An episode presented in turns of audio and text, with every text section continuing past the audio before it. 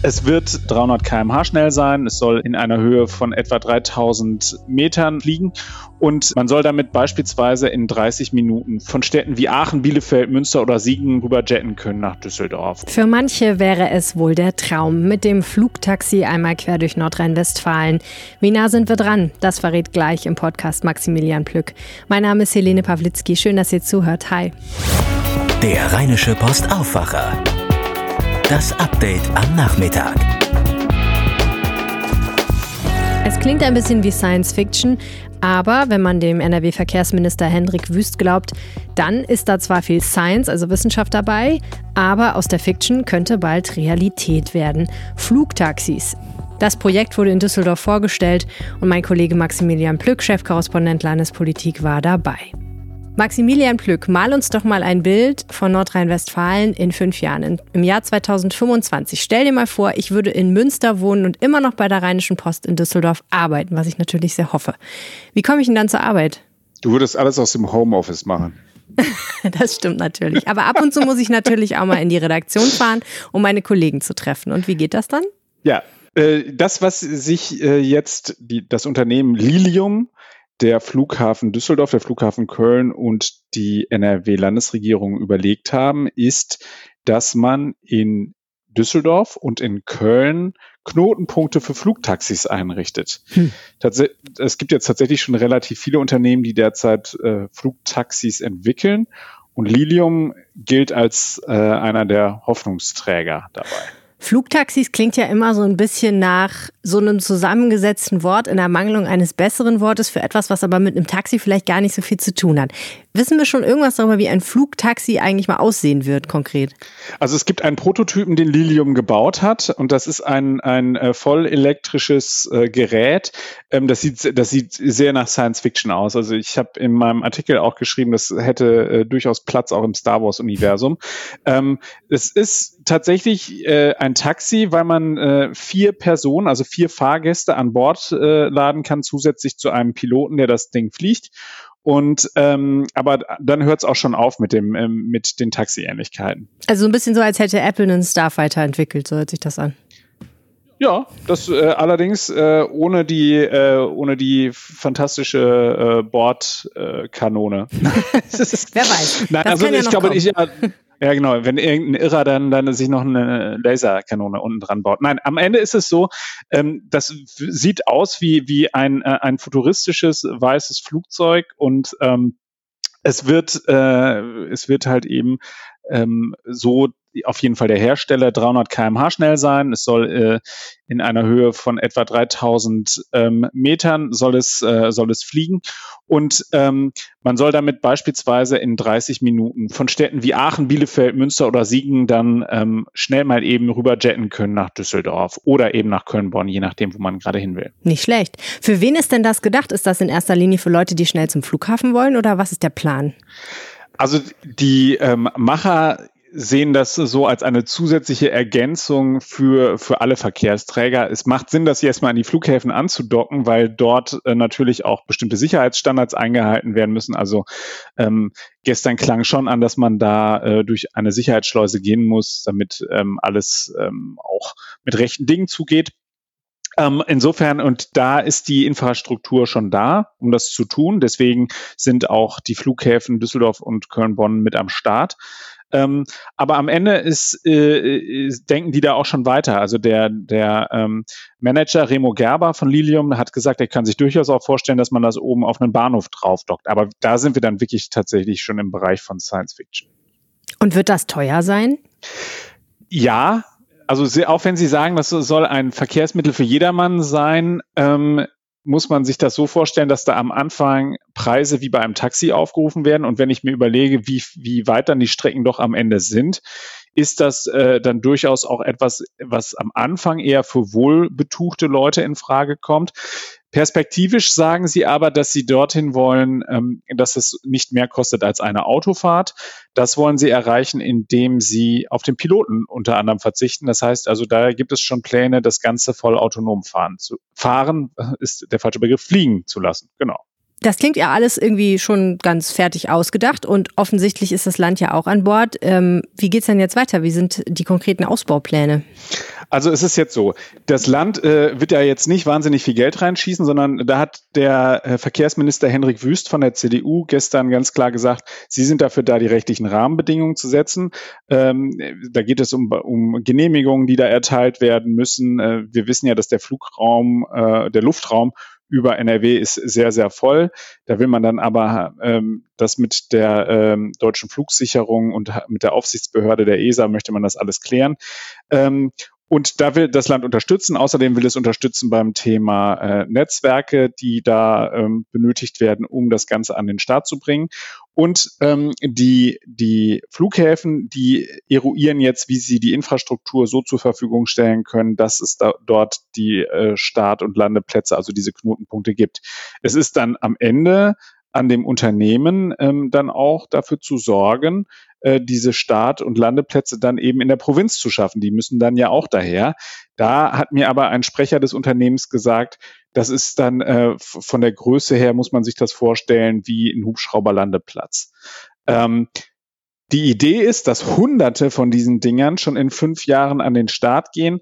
Da muss ich sagen, bin ich etwas skeptisch, zumal es übrigens auch eine große Diskussion in der Fachwelt über das Potenzial dieser Dinger gibt. Was für eine Diskussion ist das?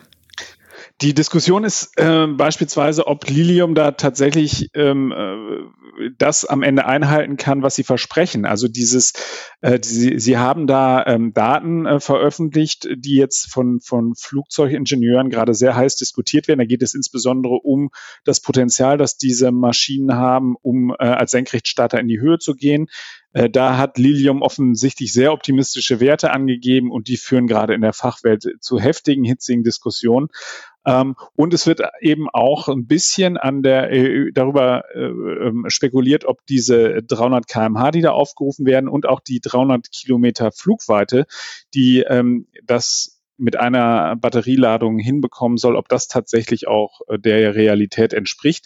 Da hat ein Flugzeugingenieur hat äh, da geschrieben nach dem Motto, es könnte natürlich sein, dass Lilium dort äh, Probleme gelöst hat, auf die alle anderen noch nicht gekommen sind. Ähm, das ist natürlich ziemlich böse ausgedrückt. Da steht da am hinter, dahinter der Zweifel, ob sie es tatsächlich hinbekommen haben oder ob sie gerade uns allen sehr viel Sand in die Augen streuen. Na gut, das werden wir sehen. Ich meine, es hatte ja zweitausendachtzehn auch noch niemand gedacht, dass zweitausendneunzehn alle Innenstädte vollstehen mit Elektroscootern. Insofern, wer weiß, das kann ja schneller gehen, als man denkt. Und dann parken demnächst diese Flugtaxen einfach, äh, Flugtaxis einfach irgendwo in der Gegend und der Herr Geisel muss sich dann überlegen, dass er da Flugtaxi-Verbotszonen ausweist. Aber wenn er dann noch in, im Amt ist, das werden wir ja dann am Sonntag sehen. Oh ja, so wie in Düsseldorf jetzt gerade die Verbotsparkzonen für die E-Scooter eingerichtet werden, ne? Genau. Vielen herzlichen Dank, Max Plück. Sehr gerne, immer wieder. Und jetzt die weiteren News aus der Welt und aus N R W. Wir sind hier im Camp, es ist, sind größte Teile abgebrannt, ähm, keine Ahnung, wo die Leute alle sind, hier irgendwo im Umkreis. Die Polizei und das Militär hat alles zugemacht. Ähm Diese Sprachnachricht hat mir mein Kollege Oliver Schauland weitergeleitet. Ihr hört Verena Würz. Hockeyfans kennen den Namen. Sie hat bis zum Frühjahr in Krefeld professionell gespielt. Inzwischen ist sie als Medizinstudentin in Griechenland. Für die britische Nichtregierungsorganisation Kitrinos Healthcare arbeitet sie im Lager Moria in einer ärztlichen Notaufnahme. In der Nacht ist dieses größte Flüchtlingslager Europas jetzt durch einen Großbrand nahezu vollständig zerstört worden. Es gibt keine organisierte Antwort auf diese Katastrophe. Das, was noch übrig ist im Camp, wird gerade von den Geflüchteten rausgeschafft. Eben hat eine Frau eine halb verkohlte Matratze an mir vorbeigetragen, ähm, die sie jetzt plant noch zu benutzen offensichtlich. Ähm, es ist für nichts gesorgt und wie es den Geflüchteten geht, kann ich noch nicht sagen, weil wir noch gar nicht genug rein dürfen, um medizinische Versorgung bereitzustellen. Die mehr als zwölftausend Bewohner von Moria auf Lesbos sind nun vollkommen obdachlos. Verletzt wurde nach vorläufigen Angaben niemand, aber man hört auch ein bisschen an den O-Tönen, es ist gar nicht so einfach, das wirklich zu sagen. Die griechische Regierung geht bisher von Brandstiftung aus. An den dortigen Zuständen gibt es seit Jahren massive Kritik. Und auch jetzt scheint die Situation die reine Katastrophe. Wir hören nochmal Verena Würz. Man, man darf sich das nicht so vorstellen, als dass es hier ist wie in Deutschland, dass es hier nach einem strikten Evakuierungsplan abgelaufen ist und jetzt gerade für alle gesorgt ist, alle sitzen in Decken eingewickelt irgendwo am Straßenrand. Nein, so ist es nicht. Die Geflüchteten sind hier alle irgendwo verteilt.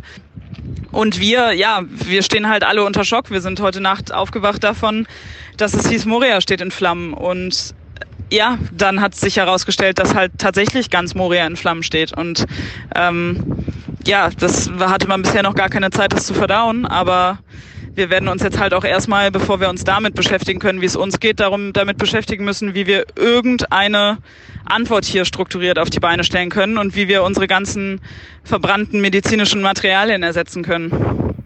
Ministerpräsident Armin Laschet von der C D U will in Nordrhein-Westfalen bis zu tausend Flüchtlinge aus dem griechischen Flüchtlingscamp aufnehmen.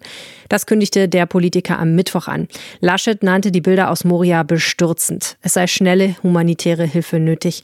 Er habe der Bundesregierung auch Unterstützung bei der Ausstattung angeboten, etwa mit Zelten und Medikamenten. Laschet hatte das Flüchtlingslager Anfang August besucht. Etwa zwei Komma drei Prozent der Unterrichtsräume an öffentlichen Schulen in Nordrhein-Westfalen können nicht ausreichend gelüftet werden. Das teilte Schulministerin Yvonne Gebauer von der F D P im Schulausschuss des Landtags mit. Sie präzisierte damit Zahlen einer Umfrage, die das Ministerium am Vortag herausgegeben hatte. Bei etwa einem Prozent der Räume seien die Gründe bauliche Mängel. Man könne nicht von einem flächendeckenden Missstand sprechen, so Gebauer. S P D und Grüne wollen im Nordrhein-Westfälischen Landtag einen Schulgipfel beantragen. Sie fordern die Landesregierung dazu auf, mit Abgeordneten, Kommunen, Lehrern, Schülern und Eltern zu diskutieren. Über Themen wie den Zustand der Schulgebäude, Ganztag, Sozialarbeit an den Schulen und auch Lehrermangel und Digitalisierung. Besonders aussichtsreich ist der Vorstoß, der nächste Woche Donnerstag im Parlament beraten werden soll, allerdings nicht. Schulministerin Yvonne Gebauer hat schon kürzlich gesagt, sie stehe ohnehin ständig im Austausch mit allen am Schulleben Beteiligten. Nach dem massenhaften Missbrauch von Kindern im westfälischen Lüchte hat eine Sonderermittlerin dem Jugendamt im niedersächsischen Landkreis Hameln-Pyrmont schwere Fehler attestiert. Zwar gab es laut Bericht kein strukturelles Versagen, wohl aber eine Reihe von fachlichen Fehlern. Mindestens viermal habe die Behörde in Hameln Hinweise auf die mangelnde Eignung des Pflegevaters sowie mögliche Pädophilie erhalten, denen nicht ordentlich nachgegangen wurden. Es gab keinen ausreichenden Informationsaustausch im Jugendamt und bei der Zusammenarbeit mit Behörden im angrenzenden Nordrhein-Westfalen hakte es. Das Jugendamt in Hameln hatte einem der Haupttäter von Lüchte trotz mehrerer Hinweise auf sexuell übergriffiges Verhalten die Pflegschaft für ein Mädchen übertragen. S P D-Landtagsfraktionschef Thomas Kutschaty fordert im Hinblick auf eine mögliche Olympiabewerbung N R Ws für das Jahr zweitausendzweiunddreißig eine Bürgerbefragung im gesamten Land. Es sei nicht richtig, diese Befragung nur auf die geplanten Austragungsorte zu beschränken. Genau das hatten die Initiatoren der Olympiabewerbung Rhein-Ruhr-City aber geplant. zweitausendeinundzwanzig wollen sie die Bevölkerung unter anderem in Aachen, Bonn, Dortmund, Duisburg, Düsseldorf, Essen, Gelsenkirchen, Köln, Leverkusen und Mönchengladbach befragen. In Köln hat ein Prozess gegen einen Fan des ersten F C Köln begonnen. Er soll im Dezember zweitausendachtzehn einem anderen F C-Anhänger im Kölner Stadion auf den Kopf getreten haben. Der vierunddreißigjährige ist des versuchten Totschlags angeklagt. Bei einem Streit soll er einen sechsundzwanzigjährigen mit zwei Faustschlägen niedergestreckt und dann mit einem Stampftritt von oben auf den Kopf verletzt haben. Durch den Tritt habe das Opfer das Bewusstsein verloren und seine Zunge verschluckt, heißt es in der Anklage. Das Eingreifen eines Ersthelfers habe ihn vor dem Erstickungstod gerettet. Der Angeklagte räumte die Tat vor Gericht ein, sagte aber, dass er nicht gezielt auf den Kopf getreten habe. Das Opfer kann sich nicht an die Tat erinnern. Das Kölner Fernbusunternehmen Pinkbus muss seine Busse farblich umgestalten. Der bisherige Farbton ähnelt einem Gericht zufolge zu sehr dem Magenta der Deutschen Telekom. Nun sollen die Busse und der Internetauftritt eine von Pink ins Lila verlaufende Farbschattierung bekommen. Die Telekom begrüßte das Urteil. Sie werde über die Farbe Magenta deutlicher und schneller erkannt als etwa über ihr Logo T, sagte ein Sprecher. Die Ausstellung mit Fotos von Peter Lindbergh im Düsseldorfer Kunstpalast hat trotz Corona-Beschränkungen bereits mehr als hunderttausend Zuschauer angelockt. Damit sei die Präsentation Peter Lindbergh – Untold Stories eine der erfolgreichsten Ausstellungen des Hauses, teilte das Museum am Mittwoch mit.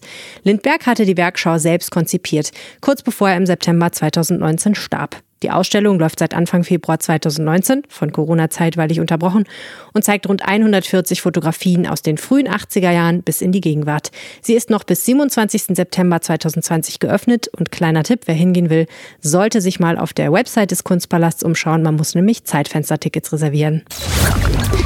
Das war das Nachrichtenupdate am Nachmittag. Heute ist Mittwoch, also wir haben es nicht mehr super lange zum Wochenende. Vielen herzlichen Dank fürs Zuhören. Alle Kontaktmöglichkeiten, wenn ihr uns was sagen möchtet zu dieser oder anderen Episoden, findet ihr wie immer in den Shownotes. Schreibt einfach eine Mail an aufwacher at r p dash online punkt d e und ansonsten schaut vorbei für aktuelle News auf R P Online und natürlich in diesem Feed. Danke fürs Zuhören. Bis bald. Ciao. Mehr bei uns im Netz r p dash online punkt de